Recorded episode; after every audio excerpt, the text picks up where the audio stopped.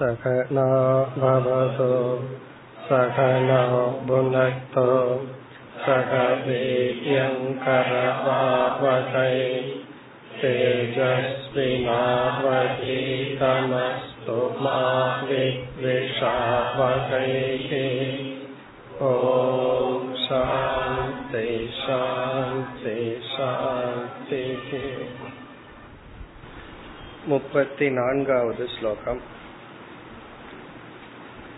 ஈக்ஷேத விப்ரமமிதம் மனசோ விலாசம்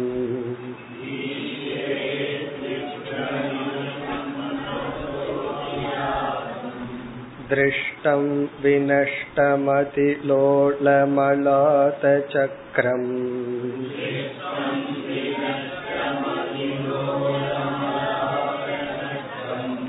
விஞ்ஞானமேகம் உருதேவ விபாதி மாயாம்.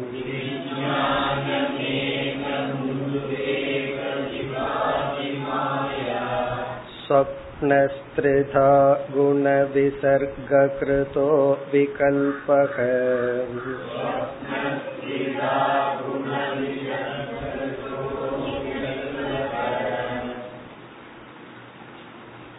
ஆத்ம ஞானத்தையும் அனாத்மாவினுடைய மித்யாத்துவத்தையும் ஹம்சரூபத்தில் விஷ்ணு பகவான் கூறிக்கொண்டு வருகின்றார்.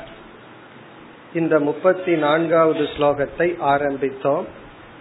நாம் எப்படி இந்த உலகத்தை பார்க்க வேண்டும், இத மித்யா என்று பார்க்க வேண்டும், அதுதான் இந்த ஸ்லோகத்தின் சாராம்சம்.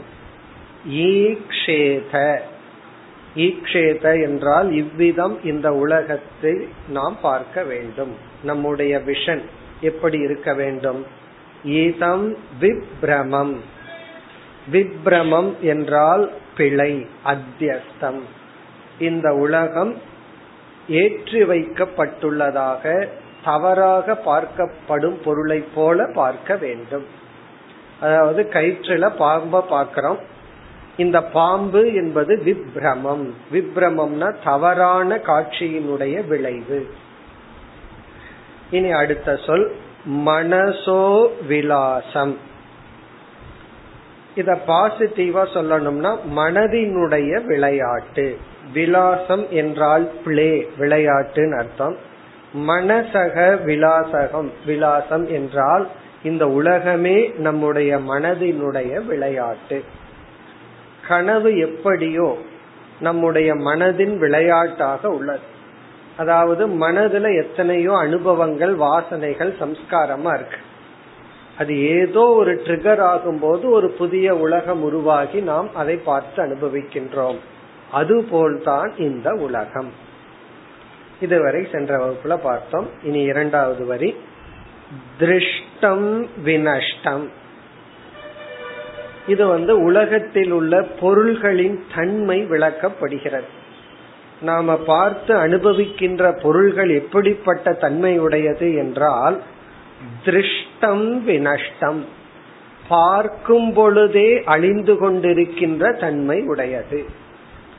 திருஷ்டம் என்றால் பார்த்து கொண்டிருக்கும் பொழுதே, திருஷ்டம் சது வினஷ்டம்னா அது அழிந்து கொண்டுள்ளது.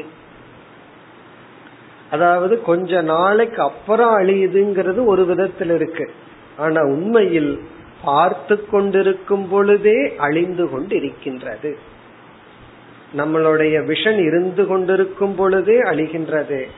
அப்படி இருக்கும் பொழுது அதை தொடர்ந்து இருக்கணும்னு எதிர்பார்ப்பது தவறு. இப்ப நம்ம ப்ராப்ளத்துக்கு காரணம் என்னன்னா, வினஷ்டமா இருக்கிற ஒரு பொருள் அது எப்பொழுது வினஷ்டம்னா கொஞ்சம் வருஷத்துக்கு அப்புறம் அழியக்கூடிய பொருள் அல்ல. திருஷ்டம் பார்த்து கொண்டிருக்கும் பொழுதே அழிந்து கொண்டிருக்கின்ற பொருளிடத்தில் அது எப்பொழுது அப்படியே இருக்கணுங்கிற எதிர்பார்ப்பு தான் துயரத்திற்கு காரணம். இப்ப நம்ம துயரத்திற்கு காரணம் வினஷ்டமா இருக்கிறது அல்ல, அத அது நித்தியமா இருக்கணும்னு எதிர்பார்க்கிறது தான் தவறு. திருஷ்டம் வினஷ்டம். இனி அடுத்த சொல் அதிலோலம்.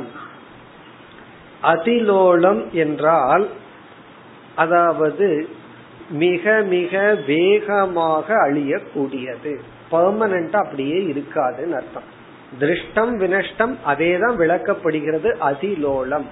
அதிலோலம்னா ஒரு ஸ்டெடி இல்லாதது அப்படின்னு அர்த்தம், நிரந்தரமற்றது நிலையற்றது, அது ஸ்டெடியா அப்படியே இருக்காது, ஆடிக்கொண்டே இருக்கும்.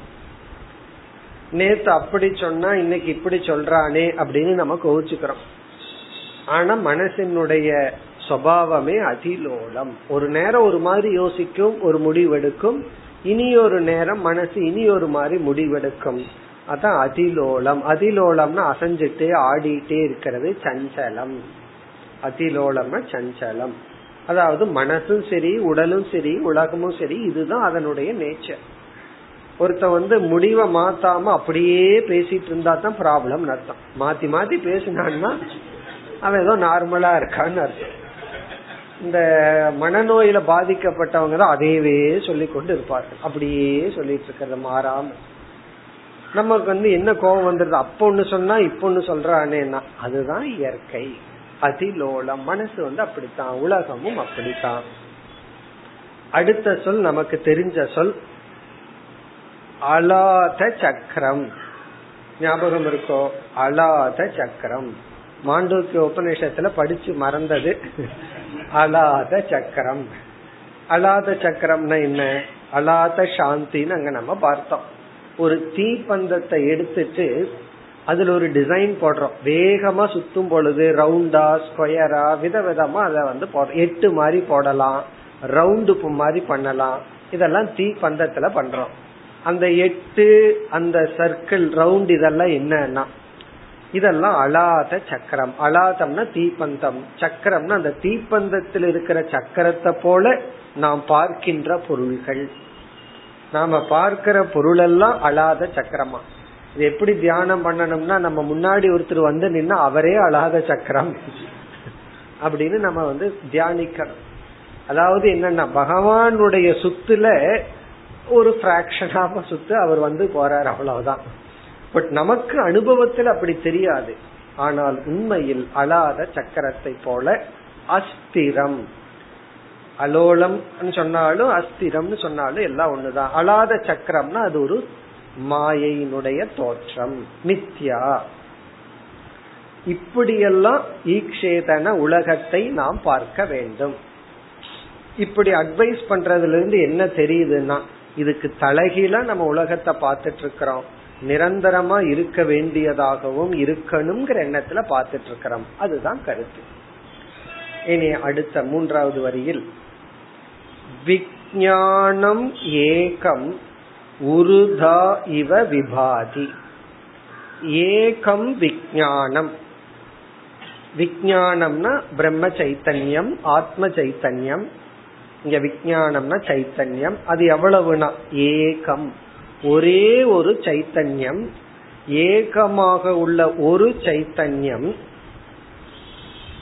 இந்த ஏகம்ங்கிற சொல் எதை குறிக்கின்றதுன்னா, அனைத்து உடல்களுக்குள்ளும் ஏகமாக உள்ள, எல்லா உடம்புக்குள்ளயும் சைத்தன்யம் தான் இருக்கு. ஆனா அது ஏகமா இருக்கு. என்னுடைய உடம்ப பிரகாசிக்கிற சைத்தன்யமும் மற்ற உயிரினங்களுடைய உடம்புக்குள்ள இருக்கிற சைத்தன்யமும் ஏகம். அப்படி ஒரு சைத்தன்யம். உருதா, உருதா என்றால் பகுதா, விதவிதமாக பலவாக. உருதா என்றால் பகுதா, பகுதா என்றால் பலவாக. இவன பலவாக இருப்பது போல விபாதி நமக்கு தோன்றுகிறது. ஒன்றுதான் பலவாக இருப்பது போல் நமக்கு தோன்றுகிறது. இதுதான் அத்வைதத்தை நிலைநாட்டுகின்ற வாக்கியம். ஒன்றுதான் பலவாக தோன்றுகிறது. அதனால நம்ம பார்த்தோம் அப்படின்னா, பாகவதம் போன்ற புராணங்கள்ல எவ்வளவுதான் பக்தி என்ன பேசியிருந்தாலும் தத்துவம்னு வரும் பொழுது அங்க அத்வைதம் தான் உபதேசிக்கப்படுகின்றது. ஒன்றுதான் ஏகம் விஞ்ஞானம் பகுதா இவ, பகுதா இவன பலதாக இருப்பது போல விபாதி நமக்கு தோன்றுகிறது. அந்த பலது என்ன என்றால், நாம் பார்க்கின்ற அனைத்து விதமான துவைதங்கள், இருமைகள். அத பல கோணங்கள், அந்த இருமைகளை பிரிக்கலாம். கடைசி வரியில சொப்னக திரிதா என்று சொல்லப்படுகிறது. திரிதா என்றால் மூன்று விதமான வேற்றுமைகள். சொப்பனக கனவுக்கு நிகர், இதெல்லாம் கனவுக்கு நிகர். இனி கடைசி சொல்ல எடுத்துக்கொள்வோம். கடைசி வரியில கடைசி சொல் விகல்பக. இந்த மூன்றாவது வரியில விஞ்ஞான மேகம் உருதா ஏவ விபாதி மாயாங்கிற சொல் இருக்கு, அதை கடைசியில பார்ப்போம். இப்ப கடைசி சொல் கடைசி வரியில விகல்பக. விகல்பகங்கிற சொல்லுக்கு ஜெகத் என்று பொருள், இந்த உலகம். விகல்பகன இந்த உலகம், நாம் பார்த்து அனுபவிக்கின்ற இந்த உலகம்.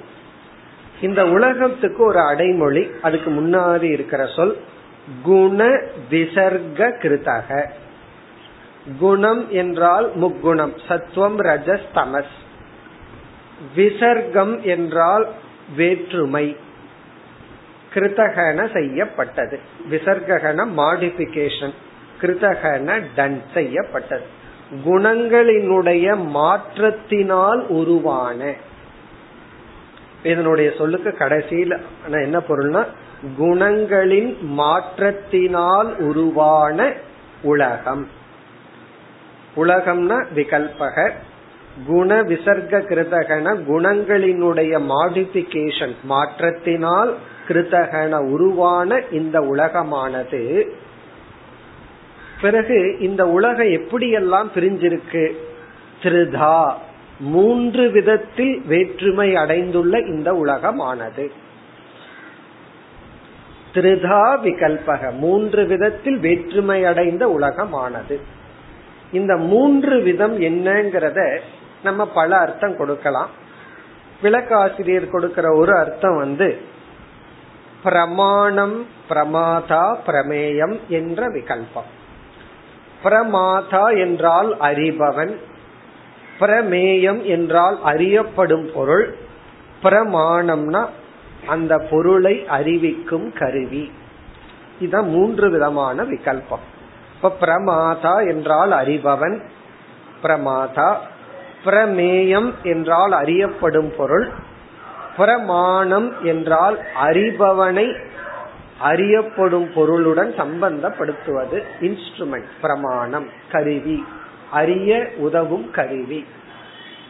அறிய உதவும் கருவி, அறிபவன், அறியப்படும் பொருள் என்கின்ற வேற்றுமையான இந்த உலகம்.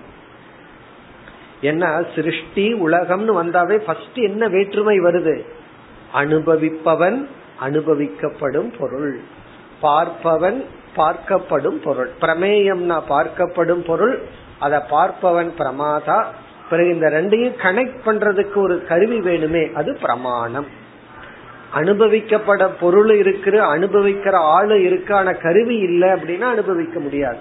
இதுதான் கிரியேஷன், படைப்புல வர்ற முதல் வேற்றுமை.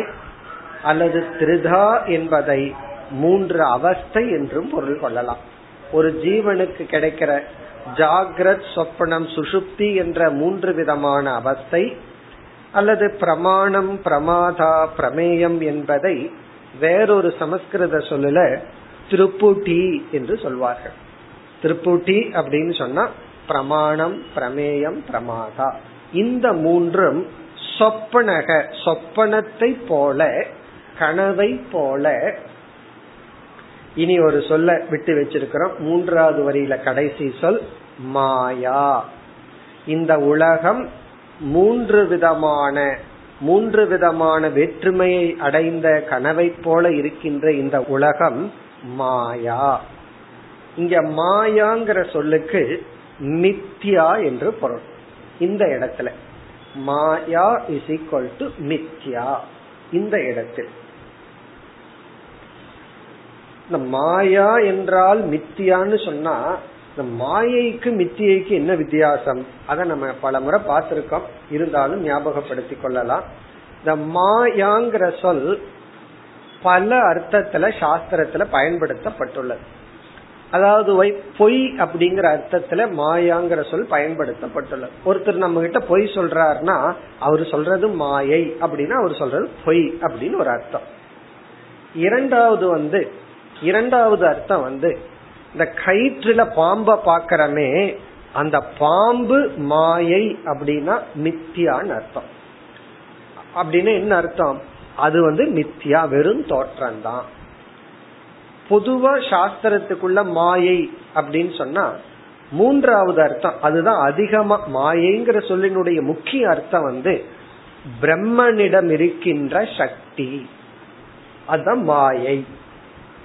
இப்ப மாயாங்கிறதுக்கு சாதாரண அர்த்தம் பிரம்மத்தை சார்ந்துள்ள ஒரு சக்தி. அந்த மாயைக்கு நம்ம சாஸ்திரத்துல கொடுக்கிற லட்சணம் திரிகுணாத்மிகா, மூன்று குண சுரூபமானது. இப்ப மாயைங்கிற சொல்லினுடைய சாதாரணமான பொருள் பிரம்மனிடத்தில் இருக்கின்ற ஒரு விதமான சக்தி, மூன்று குண வடிவமானது, இந்த உலகத்துக்கு உபாதான காரணம்.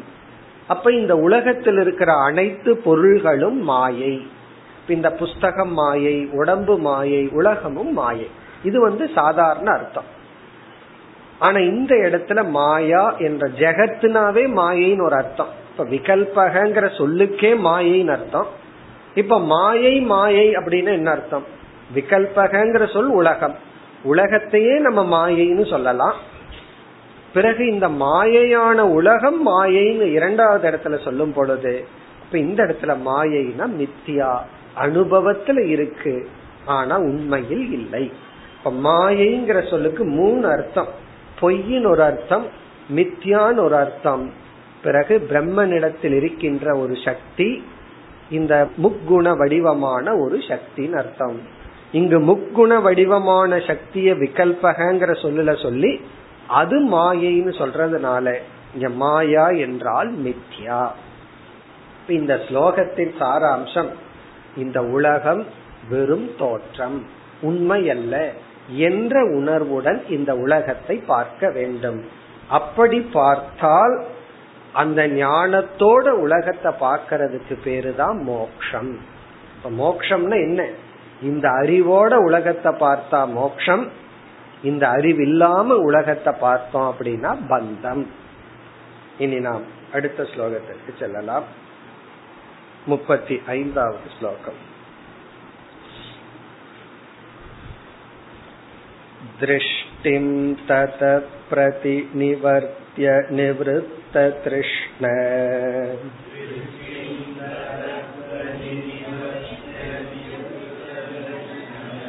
தூஷ்ணீம் பவேன் நிஜ சுகானுபவோ நிரீகக.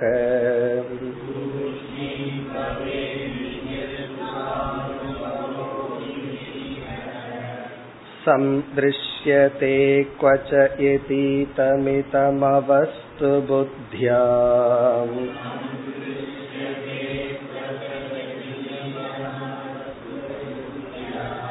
த்யக்தம் ப்ரமாயன பவேத் ஸ்மிருதிராநிபாதாத்.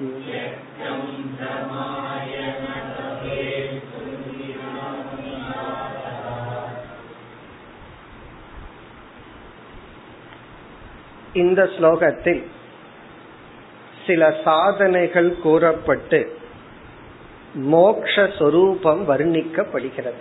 மோக்ஷம் என்பது என்ன என்று மோக்ஷத்தை வர்ணிக்கின்றார்.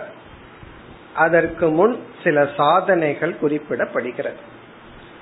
இந்த உலகத்தை எப்படி பார்க்கணும் அப்படின்னு சொன்னார். இதற்கு முன்னாடி கம்ச பகவான் பொய் என்று பார்க்க வேண்டும் அப்படின்னு சொன்னார். இந்த உலகத்தை பொய்யா பார்க்கணும். இது எப்பொழுதுனா இந்த உலகம் மித்யா என்று உணர்ந்ததற்கு பிறகுதான் அதை பண்ண முடியும். அப்படி இல்லாத பொழுது இந்த உலகம் மித்தியான்னு புரிஞ்சுக்கணும். இந்த உலகம் மித்தியான்னு புரிஞ்சுக்கணும்னா பிரம்ம சத்தியம்னு புரிஞ்சுக்கணும். இப்ப பிரம்மத்தை சத்தியம் என்றும் உலகத்தை மித்தியா என்றும் புரிந்து கொள்ள வேண்டும் என்றால் நமக்கு ஆத்ம அனாத்ம ஞானம் வரும். இந்த ஞானத்துக்கு முன்னாடி இந்த உலகம் எப்படி இருக்கு, பகவான் இந்த உலகத்தை எப்படி படைத்துள்ளார் அப்படின்னா, நம்முடைய இந்திரியங்களையும் மனதையும் ஈர்க்கின்ற மாதிரி இந்த உலகத்தை படைத்துள்ளார். ரொம்ப அட்ராக்டிவா பகவான் படைச்சுள்ளார். ரமணீயம் ஜெகத்து, ரமணீயம்னா ரொம்ப அட்ராக்டிவா இருக்கும். அந்தந்த இந்திரியத்தை அட்ராக்ட் பண்ற மாதிரி பொருள்கள் படைக்கப்பட்டுள்ளது. நாக்க படைச்ச பகவான் உடனே என்ன படைச்சிருக்கணும், ஈக்குவலா இனிப்பையும் மிளகாயையும் படைச்சிருக்கணும், புளியையும் படைக்கணும். காரணம் என்ன, அதெல்லாம் சுவை, அதெல்லாம் தான் நாக்க இழுக்குது. அதாவது பகவான் நாக்க படைச்சிட்டு எவ்வளவு பெருசா நாக்க படைச்சிட்டு சுவையையே படைக்கலன்னு வச்சுக்குவோமே, அப்ப எதுக்கு நாக்கு? அதே போல அனைத்து இந்திரியங்களையும் அட்ராக்ட் பண்ற மாதிரி பொருளை பகவான் படைச்சுள்ளார். அப்ப அந்த இந்திரியம் அந்த விஷயங்களை பார்க்கும் பொழுது அது ஈர்க்கப்பட்டு அந்த சுகத்தில் மனமானது சென்று விடும். ஆகவே இந்த அறிவு வருவதற்கு முன் இந்த ஆத்ம ஞானமும் அனாத்மா மித்தியாங்கிற ஞானம் வரணும்னா மனதுக்கு ஒரு சக்தியும் தூய்மையும் வேண்டும். ஆகவே எடுத்த உடனே எல்லாமே பொய்னு பார் அப்படின்னு சொல்றதுக்கு பதிலா அது பொய்னு பாக்கிறதுக்கு முன்னாடி முதல்ல இந்த உலகத்தை பார்க்காதே அப்படின்னு சொல்ற. இப்ப ஃபர்ஸ்ட் பகவான் இங்க கொடுக்கிற சாதனை தமக. தமக என்றால் எந்தெந்த விஷயங்கள் உன்னுடைய இந்திரியத்தை கவர்ந்து உன்னுடைய புத்தியை இழக்க செய்கின்றதோ அந்த பொருள்களிடமிருந்து விலகிக்கொள், விலகுதல். அதத்தான் முதல்ல கூறுகின்றார். ஸ்லோகத்திற்குள் சென்றால் திருஷ்டிம் ததக பிரதி நிவர்த்திய. ததக இந்த உலகத்திடம் இருந்து, ததகன இதனிடம் இருந்து, இங்க இதனிடம் இருந்துனா இந்த உலகத்திடம் இருந்து, திருஷ்டிம் பிரதி நிவர்த்திய உன்னுடைய பார்வையை விலக்கி கொண்டு, உன்னுடைய பார்வைய உலகத்திலிருந்து விலக்கிக்கொள். சென்ற ஸ்லோகத்துல சொன்ன அட்வைஸுக்கு இந்த ஸ்லோகத்துல சொன்ன அட்வைஸுக்கு முற்றிலும் வேற்றுமை. சென்ற ஸ்லோகத்துல உலகத்தை நீ பார், ஆனா இந்த அறிவோட பார். ஒருத்தன் சொல்றான் எனக்கு இந்த அறிவே வரல, என்ன பண்றது, இந்த அறிவுல நிலைக்க முடியலன்னா என்ன பண்றதுன்னா எந்தெந்த பொருள்கள் எல்லாம் உன்னுடைய அறிவுக்கு தடையோ அந்த பொருளில் இருந்து விலகிக்கொள். இப்ப பிரதிநிவர்த்திய திருஷ்டி என்றால் உன்னுடைய இந்திரியத்தையும் மனதையும் பலகீனப்படுத்துகின்ற பொருள்களிலிருந்து விலகி கொண்டு. சரி, இப்படி விலகி கொண்டா இந்திரியம் விலகியாச்சு, ஆனா மனசுக்குள்ள அந்த பொருளை பற்றி என்ன இருக்கேன்னா, ஆகவே அடுத்த சாதனை நிவிருத்த திருஷ்ணக பவ. எல்லா இடத்துலயும் பவன் ஒரு சொல்ல சேர்த்து இப்படி இருக்க வேண்டும், இதை பின்பற்ற வேண்டும். அடுத்தது என்னன்னா இரண்டாவது சாதனை நிவிருத்த திருஷ்ணக. நிவிருத்த திருஷ்ணகங்கிற சாதனை வைராகியத்தை குறிக்கின்றது. முதல் சாதனை தமக, இரண்டாவது சாதனை நிவிருத்த திருஷ்ணக வைராகி பவ, விராகி பவ. திருஷ்ணக என்றால் ஆசை, சங்கல்பம். நிவிருத்தக என்றால் அதிலிருந்து உன்னை விலக்கிக்கொள். நீ இந்திரியங்கள் வழியா பொருளை பார்க்கறத நீ நிறுத்திட்ட, ஆனா மனதிற்குள்ள இந்திரிய வழியா பார்க்காமையே அந்த பொருள் மீது உனக்கு ஆசை இருந்து கொண்டிருக்கலாம்.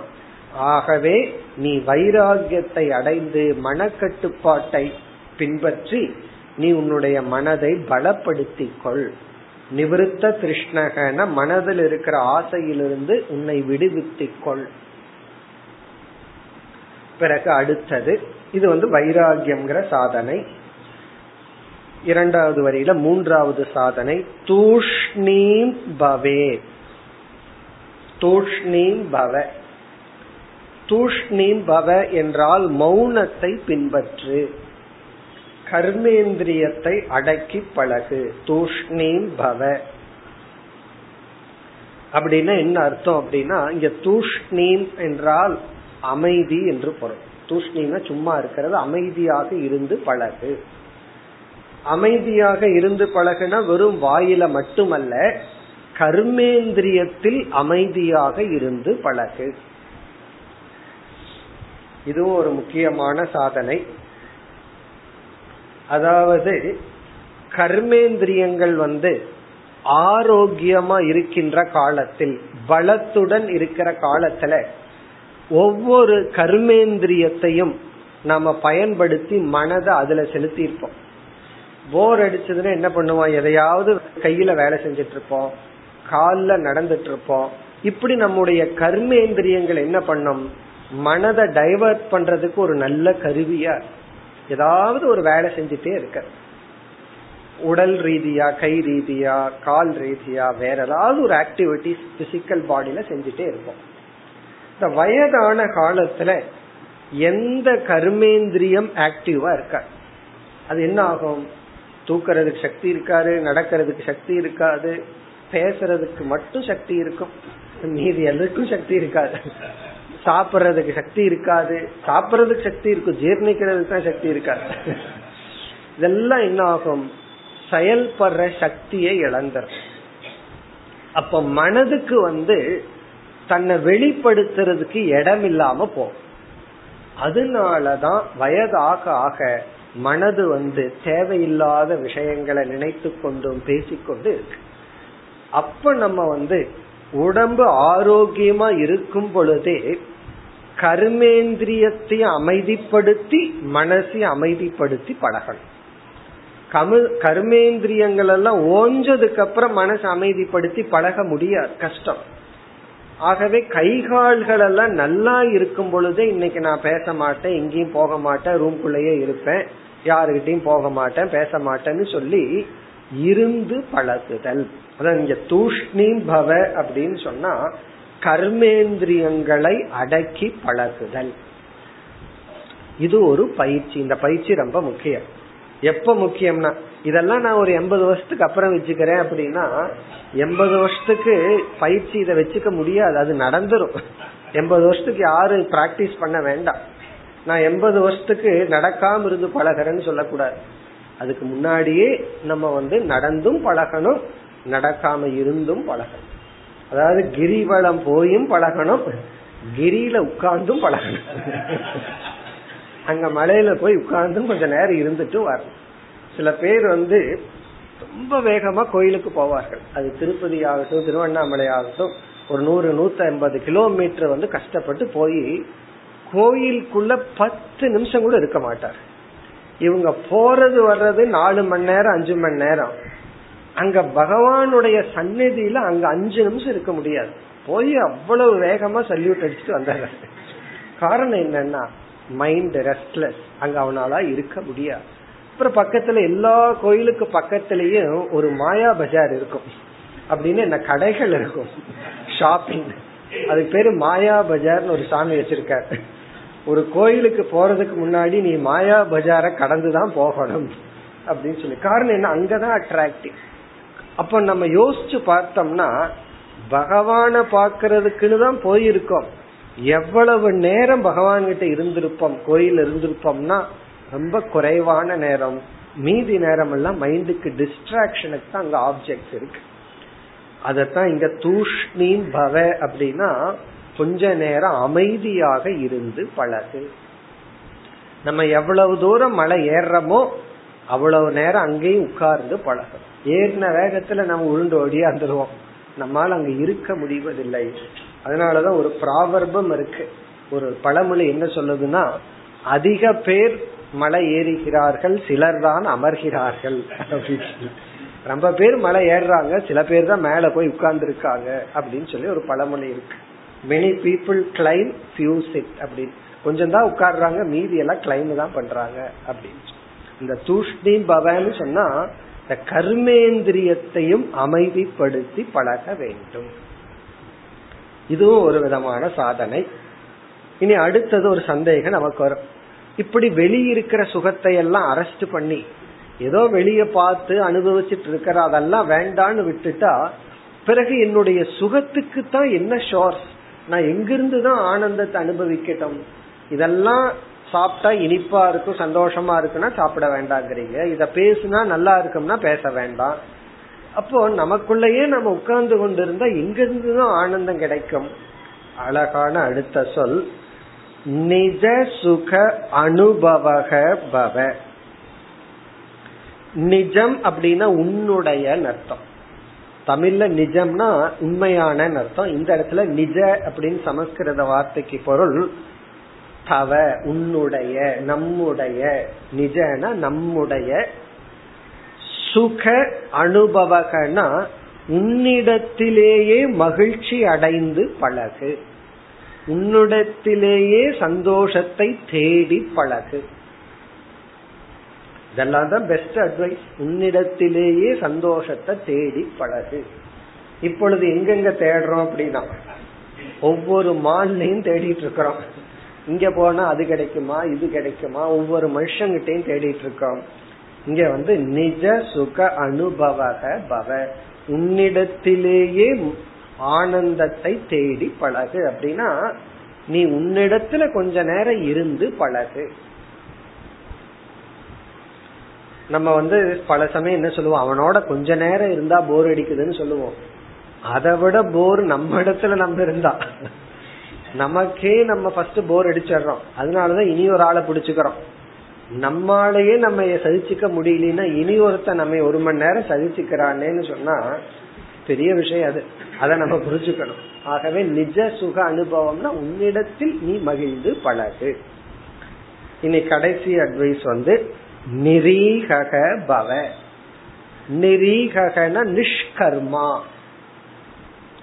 இதுவும் ஒரு தத்துவ ரீதியான ஒரு அழகான தத்துவம் இருக்கு, அல்லது சாதனை இருக்கு. நிரீகங்கிற சொல்லினுடைய பொருள், நம்ம வந்து சில பொறுப்புகளை எடுத்துக்கிறோம், ரெஸ்பான்சிபிலிட்டிஸ். அந்த பொறுப்பை எடுத்துட்டு அந்த பொறுப்பை வந்து எக்ஸிக்யூட் பண்ணிட்டு இருப்போம். இதை நான் பாத்துக்கிறேன், இது என்னுடைய ஏரியா, இது உன்னுடைய ஏரியா அப்படின்னு சொல்லி அந்த பொறுப்பு இருக்கிற வரைக்கும் தான் நம்ம அகங்காரத்துக்கே ஒரு வேலிடேஷன் வருது. ஆமா நான் ஒரு ஆள். இந்த ரிட்டையர்மெண்ட் ஆன உடனே எல்லாத்துக்கும் சோர்வு ஏன் வருது அப்படின்னா தனக்கு ஒரு ரெஸ்பான்சிபிலிட்டி இல்லை. முன்ன வந்து வீட்டை நான் தான் ரன் பண்ணிட்டு இருந்தேன், எல்லாம் என்ன கேட்டு பண்ணிட்டு இருந்தாங்க. இப்ப எல்லாம் நடக்கிறாங்க, நான் மட்டும் சும்மா உட்காந்துட்டு இருக்கிறேன். இழுக்காத ரயில் பெட்டி மாதிரி, முன்ன என்ஜின் மாதிரி இருந்தேன், இப்ப பெட்டியா மாறிட்டேன். என்ஜின் மாதிரி இருக்கும்போது ரொம்ப ஆக்டிவா இருந்துச்சு, பெட்டியா மாறின உடனே என்னன்னா என்ன நினைக்கும் போது ஒரு செல்ஃப் எஸ்டீம் இல்லாம போடும். ஏன்னா நம்ம எல்லாமே வீடு வேற நல்லா நடக்குது, முன்ன நினைச்சிட்டு இருந்தா நம்மனாலதான் எல்லாம் நடந்தது. நம்ம எல்லாமே எல்லாம் நடக்கும் பொழுது இந்த அகங்காரத்துக்கு ஒரு எக்ஸிஸ்டன்ஸ் இல்லாம போகுது. நிரீகக அப்படின்னு சொன்னா மனதளவில் பொறுப்புகளை எல்லாம் விட்டு விடு. நீதான் ரெஸ்பான்சிபிள்னு நினைக்காத, அப்படி நினைக்காமலேயே நீ உனக்குள்ள சந்தோஷமா இருந்து பழகு. நிரீகன பொறுப்பை எல்லாம் விட்டுருன்னு அர்த்தம். இத நேரடியா பார்த்தா பொறுப்பு இல்லாம இருன்னு அர்த்தம். பொறுப்பு இல்லாம இருன்னா என்ன அர்த்தம், நான் தான் எல்லாத்துக்கும் காரணம்ங்கிற அந்த கர்த்திருவத்தை மனதளவில் துறந்து இரு. இதெல்லாம் கர்த்தாவா இருக்கும் போதே பிராக்டிஸ் பண்ணணும். நம்ம ஒரு பீரியட்ல கர்த்தாவாகவே இருக்க முடியாது. எல்லாம் அவங்கவுங்க பண்ணிட்டு இருப்பாங்க, சாப்பாடை போடுவாங்க, சாப்பிட்டு காலத்தை தள்ளணும். அது ஒரு காலம் வரப்போகுது, ரொம்ப நாள் இல்ல, கொஞ்சமா சீக்கிரமா வந்துடும். அப்ப அந்த நேரத்துல வந்து நம்ம துயரப்படுறதுக்கு முன்னாடி நம்ம சாப்பாடு போட்டுட்டு இருக்கிற காலத்திலேயே நான் ஒரு கருவிதான், நான் ஒரு கருவிங்கிற எண்ணத்துல மகிழ்ந்து பழகி இருந்தால் நாம் உண்மையிலேயே கருவியா வீட்டுல இருக்கும்போது சந்தோஷமா இருப்போம். நான் கர்த்தானி இருந்து பழகி கருவியா போகும்போதுதான் ஒரு பெரிய ஒரு துயரம் நமக்கு வருகின்றது. இதெல்லாம் என்னன்னா ஞானத்தை அடைவதற்கும் ஞானத்தில் நிலை பெறுவதற்கும் ஆன சில சாதனைகள். முதல் 2 வரியில பகவான் வந்து சில சாதனைகளை கூறியுள்ளார். ஒவ்வொரு சாதனையா ஞாபகப்படுத்திட்டா, தமக திருஷ்டிம் ததக பிரதிநிவிருத்திய, தமத்தை பின்பற்றி, பிறகு வந்து நிவிருத்த திருஷ்ணக வைராகியத்தையும் சமக மனக்கட்டுப்பாட்டையும் பின்பற்றி, தூஷ்ணீம் பவ கர்மேந்திரியத்தை அமைதிப்படுத்தி பழகி, நிஜ சுக அனுபவக பவ உன்னிடத்திலேயே ஆனந்தத்தை தேடி பழகி, நிரீகக மனதளவில் செயலற்றவனாக இருந்து பழகு. இந்த எல்லாம் நீ பிராக்டிஸ் பண்ணு அப்படின்னு பகவான் சொல்ற. அதாவது நீங்க சந்தோஷமா இருங்கன்னு சொன்னா பத்தாது, எப்படி சந்தோஷமா இருக்கணும், என்ன பண்ணுனா சந்தோஷமா இருக்கணும், அதற்கான அறிகுறை எல்லாம் கூறி, பிறகு அடுத்த 2 வரியில், கடைசி 2 வரியில வந்து மோட்சத்தை பகவான் வர்ணிக்கின்றார். சரி, இப்படியெல்லாம் இருந்து ஞான நிஷ்டை அடைந்து விட்டால் அந்த மோக்ஷம் எப்படி இருக்கும் அத பகவான் வர்ணிக்கின்றார். முதல் 2 வரி சாதகனுக்கு குறிப்பிடப்படுவது, கடைசி 2 வரி சித்த புருஷன் அடைந்த மோட்சத்தை விளக்குகிறார். எப்படி விளக்குகின்றார்? சம்திருஷ்யதே க்வச்ச ஏதி இதம் அவஸ்து புத்தியா த்யக்தம். 3வது வரியில கடைசி சொல்ல எடுத்துக்குவோம், பிறகு 4வது வரியில முதல் சொல் அவஸ்து புத்தியா த்யக்தம். இந்த உலகம், த்யக்தம் என்றால் இந்த உலகமானது தியாகம் செய்யப்பட்டுள்ளது. த்யக்தம் என்றால் இந்த உலகம் தியாகம் செய்யப்பட்டுள்ளது, நீக்கப்பட்டுள்ளது, நிஷித்தம். எப்படி இந்த உலகம் தியாகம் செய்யப்பட்டுள்ளது? அவஸ்து புத்தியா, புத்தினா ஞானம். என்ன ஞானம்? அவஸ்து, இந்த உலகம் வஸ்து அல்ல, ஒரு பொருள் அல்ல, உண்மை அல்ல என்ற அறிவால் தியாகம் செய்யப்பட்டுள்ளது. அவஸ்து புத்தியா தியக்தம். அதாவது இந்த தியாகம் 2 புத்தியில நடக்கும். தியாகம் 2 புத்தியில செய்யலாம். ஒரு புத்தி ஒரு பொருள் மீது எனக்கு வேல்யூ இருக்கு, அந்த வேல்யூ எனக்கு இருந்தும் அத மற்றவர்களுக்காக அத நான் விட்டு கொடுக்கறேன். இப்ப வீடு இருக்கு அல்லது ஒரு நிலம் இருக்கு, அண்ணன் தம்பிகளுக்குள்ள பிரியும் பொழுது ஒரு அரை ஏக்கராவை எக்ஸ்ட்ராவா பிரிச்சுதான் ஆகணும். அந்த மாதிரி ப்ராப்பர்ட்டி இருக்குன்னு வச்சுக்கோங்க. அரை ஏக்கரா இருந்தா பரவாயில்ல, ஒரு 5 சென்ட் இருக்கு, அதுக்கே பெரிய ப்ராப்ளம். எதுக்கு அரை ஏக்கராவுக்கு போகணும், ஒரு 5 சென்ட்டுக்கு போயிடுவோம். ஒரு 5 சென்ட் எக்ஸ்ட்ராவா பிரிஞ்சுதான் ஆகணும்னு ஒரு சூழ்நிலை. இப்ப அடுத்த கேள்வி வருது, யார் எடுத்துக்கிறது? அந்த 5 சென்ட் மேல 2 பேர்த்துக்கும் வேல்யூ இருக்கு, 2 பேருமே அந்த 5 சென்ட விரும்புறாரு.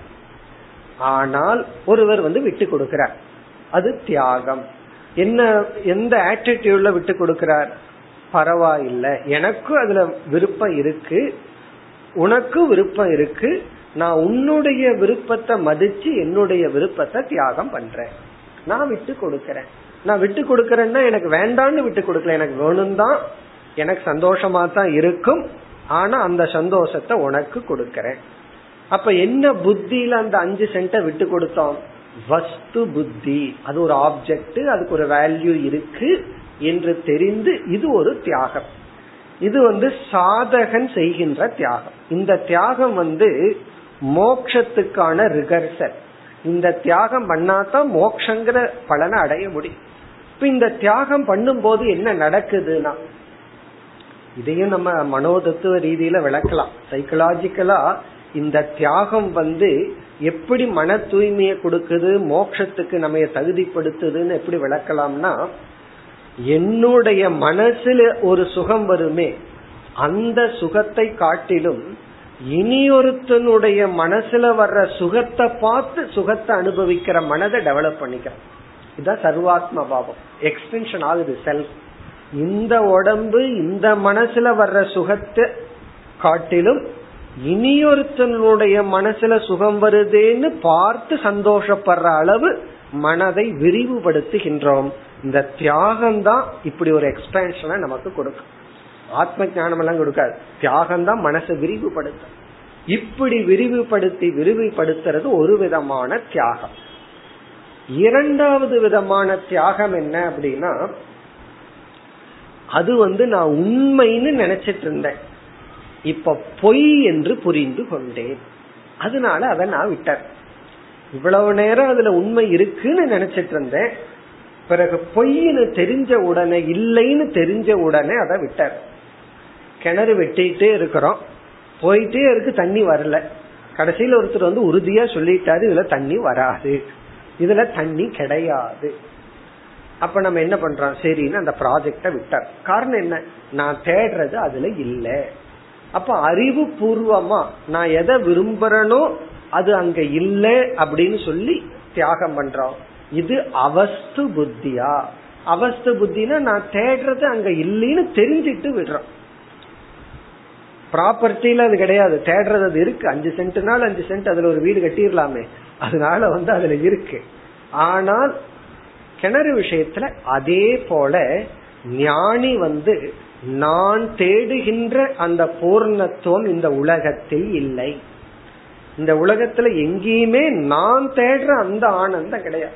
ஏதோ அல்பானந்தம் இருக்கு, வந்து போற ஆனந்தம் இருக்கு, ஆனா நான் தேடுற ஆனந்தம் இல்லை என்று அவஸ்து புத்தியா தியக்தம். எது ஜெகத்து, இந்த உலகமே அவஸ்து புத்தியினால் தியாகம் செய்யப்பட்டுள்ளது. ஆனா சாதகனா இருக்கும் போது இந்த மாதிரி தியாகம் நம்மால பண்ண முடியாது. சாதகனா இருக்கும் போது எதை நம்ம தியாகம்னு சொல்றோம், எது நமக்கு ஆனந்தத்தை கொடுக்குமோ அதைத்தான் தியாகம் பண்ணணும். அப்படி தியாகம் பண்ணும் போது மனம் விரிவடைந்து இரண்டாவது தியாகத்திற்கு நாம் தயாராகின்றோம். அதே போல தானமும் அப்படித்தான். தானமும் ஞானத்துக்கு முன்னாடி இருக்கிற ஸ்டேஜ், அது மோட்சத்துக்கு முன்னாடி பயிற்சி செய்கின்ற ஒன்று. அதற்கு பிறகு ஞானி தானமும் பண்ண மாட்டான். ஏன் தானம் பண்ண மாட்டான்? எது அவனதுன்னு நினைக்கிறான் அவன் தானம் பண்றதுக்கு. அவனை பொறுத்த வரைக்கும் தியக்தம், அவஸ்து புத்தியா தியக்தம். இந்த சொல் ஞானியினுடைய உலகத்துக்கு கொடுக்கிற அஜெக்டிவ். இந்த உலகம் தியக்தம், தியாகம் செய்யப்பட்டுள்ளது. யாரால்? ஞானியினால். எப்படி? அது வஸ்து அல்ல, அது உண்மை அல்ல, அது மித்தியா என்ற ஒரு புத்தியினால் தியாகம் செய்யப்பட்டுள்ளது. அப்படிப்பட்ட தியாகம் செய்யப்பட்ட இந்த உலகம், பொய் என்று ஒதுக்கப்பட்ட இந்த உலகம். இனி 3வது வரியில முதல் பகுதியை பார்ப்போம். சம்திருஷ்யதே க்வச ஏதி இதம். இதம்னா இந்த உலகம், இது இதம்னா இதம் ஜெகத்து, இந்த உலகம். க்வச சம்திருஷ்யதே மீண்டும் பழையபடி அனுபவத்திற்கு இருந்த போதிலும். சம்திருஷ்யதே க்வச என்றால் பொய் என்று ஒதுக்காததுக்கு முன்னாடி எப்படி அனுபவத்துல இருந்ததோ அப்படி இருந்த போதிலும். சம்திருஷ்யதே க்வச அப்படின்னா இது பொய் அப்படின்னு நெகேட் பண்றதுக்கு முன்னாடி எப்படி இருந்ததோ அப்படி இவனுக்கு தோன்றிக் கொண்டிருந்த போதிலும். இனி தியக்தம்ங்கிறதுக்கு அடுத்த சொல் பிரமாய ந பவேத். இங்க பிரமாயன சம்சாராய ந பவேத். அந்த உலகம் இவனுக்கு சம்சாரமாக ஆகாது, சம்சாரத்தை கொடுக்காது. பிரமாய ந பவேத்னா சம்சாராய ந பவேத், சம்சார காரணமாக மாறாது, சம்சார காரணமாக மாறாது. இதனுடைய அர்த்தம் என்ன? பொய் என்ற அறிவினால், மித்யா என்ற அறிவினால் துறக்கப்பட்ட உலகம், இதற்கு முன்னாடி இந்த அறிவுக்கு முன்னாடி இந்த உலகம் இவனுக்கு சம்சாரத்தை கொடுத்துட்டு இருந்த போதிலும் இப்பொழுது சம்சாரத்தை கொடுக்காது. பிரமாயன பவேத்னா துயரத்துக்கு காரணமாக இந்த உலகம் மாறாது. ஏன்னா அது தெரிந்து கொண்டு இருந்த போதிலும், அதே அனுபவங்கள் வந்து கொண்டு இருந்த போதிலும். இந்த ஞானத்துக்கு முன்னாடி ஒருத்தன் உன்னை திட்டிட்டு போவான். சில பேர்த்துக்கு கொஞ்ச நாளைக்கு ஒருக்க ஒருத்தனை திட்டே இருந்தா தான் சந்தோஷமா இருக்கு. அதனால ஞானத்துக்கு முன்னாடி யாராவது உன்னை திட்டிட்டு போயிருப்பான். அந்த ஒவ்வொரு சொல்லும் நம்ம துயரப்படுத்தி இருக்கு. இந்த ஞானத்துக்கு அப்புறம் அவன் அதே போல திட்டுவான், மேபி கொஞ்சம் எக்ஸ்ட்ராவா வேணாலும் திட்டுவான். ஆனா அது துயரத்துக்கு காரணம் ஆகாது.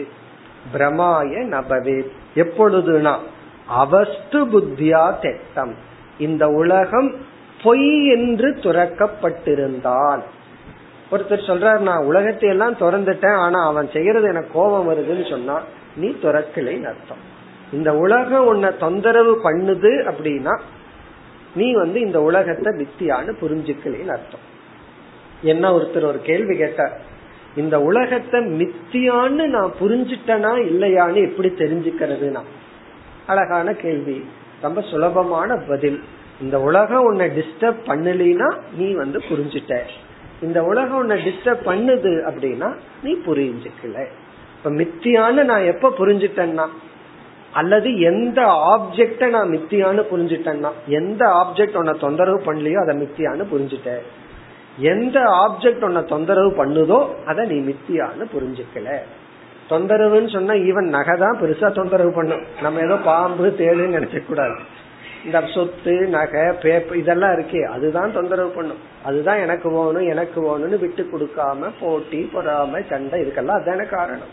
இப்ப எந்த ஆப்ஜெக்ட் ஒன்ன தொந்தரவு பண்ணுதோ அந்த ஆப்ஜெக்ட நீ மித்தியான்னு புரிஞ்சுக்கல. இப்ப அவஸ்து புத்தியா தியக்தம் சந்திருஷ்யதே குவாபி, அது உன்னால் பார்க்கப்பட்டு அனுபவிக்கப்பட்டிருந்தாலும் பிரமாய நம்பவே.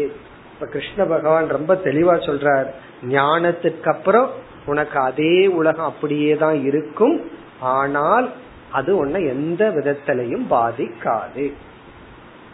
இனி கடைசி பகுதியில ஸ்மிருதிஹி ஆநிபாதாத், ஸ்மிருதிஹி ஆநிபாதாத்.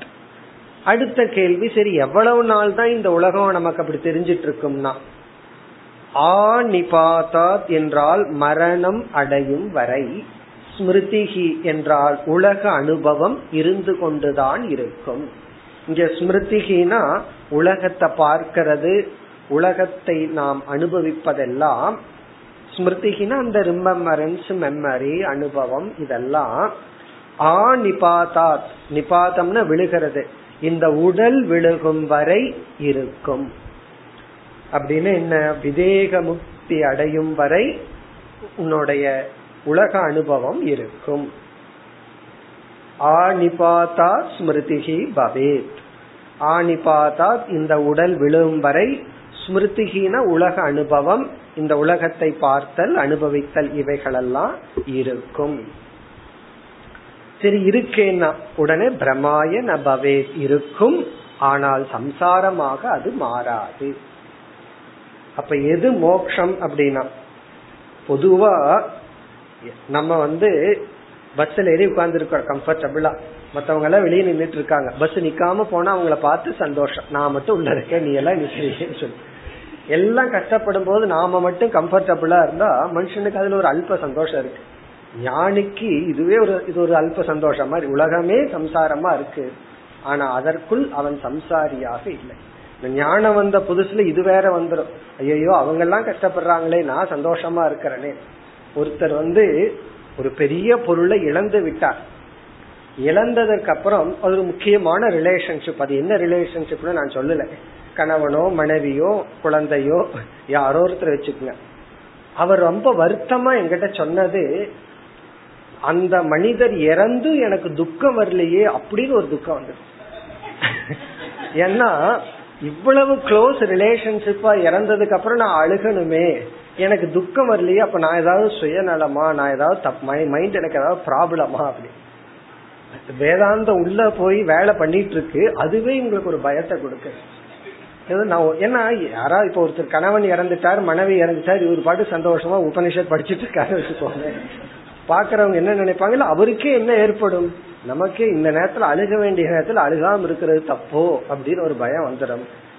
அப்படி இல்லை, அதாவது இந்த உலகம் உண்மையிலேயே துயரத்துக்கு காரணம் அல்ல, மற்றவங்களுடைய துயரமும் நம்மளுடைய துயரத்துக்கு காரணம் அல்ல, ஆனா அனுபவத்துல இதெல்லாம் இருந்து கொண்டு இருக்கும்.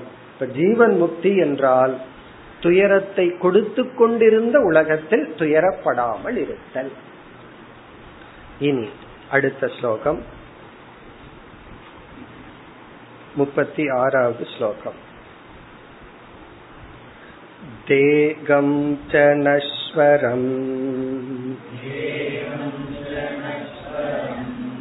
அவஸ்தித முக்திதம் வா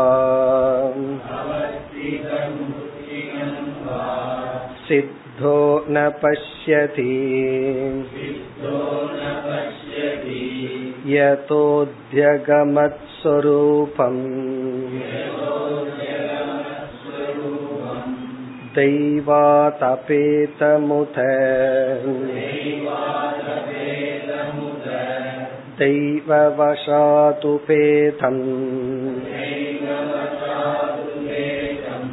வாசோ யதா பரிக்ருதம் மதிரா மதாந்தக.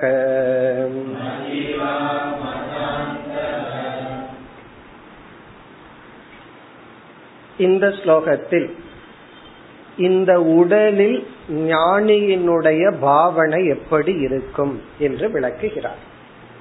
ஞானிஸ் ஆட்டிடியூட், தன்னுடைய உடலில், தன்னுடைய உடம்புல ஞானியினுடைய பாவனை எப்படி இருக்கும், அவன் இந்த உடலை எப்படி பார்ப்பான், his vision towards his body, தன்னுடைய உடல்லையே தன்னுடைய விஷன் எப்படி இருக்கும்.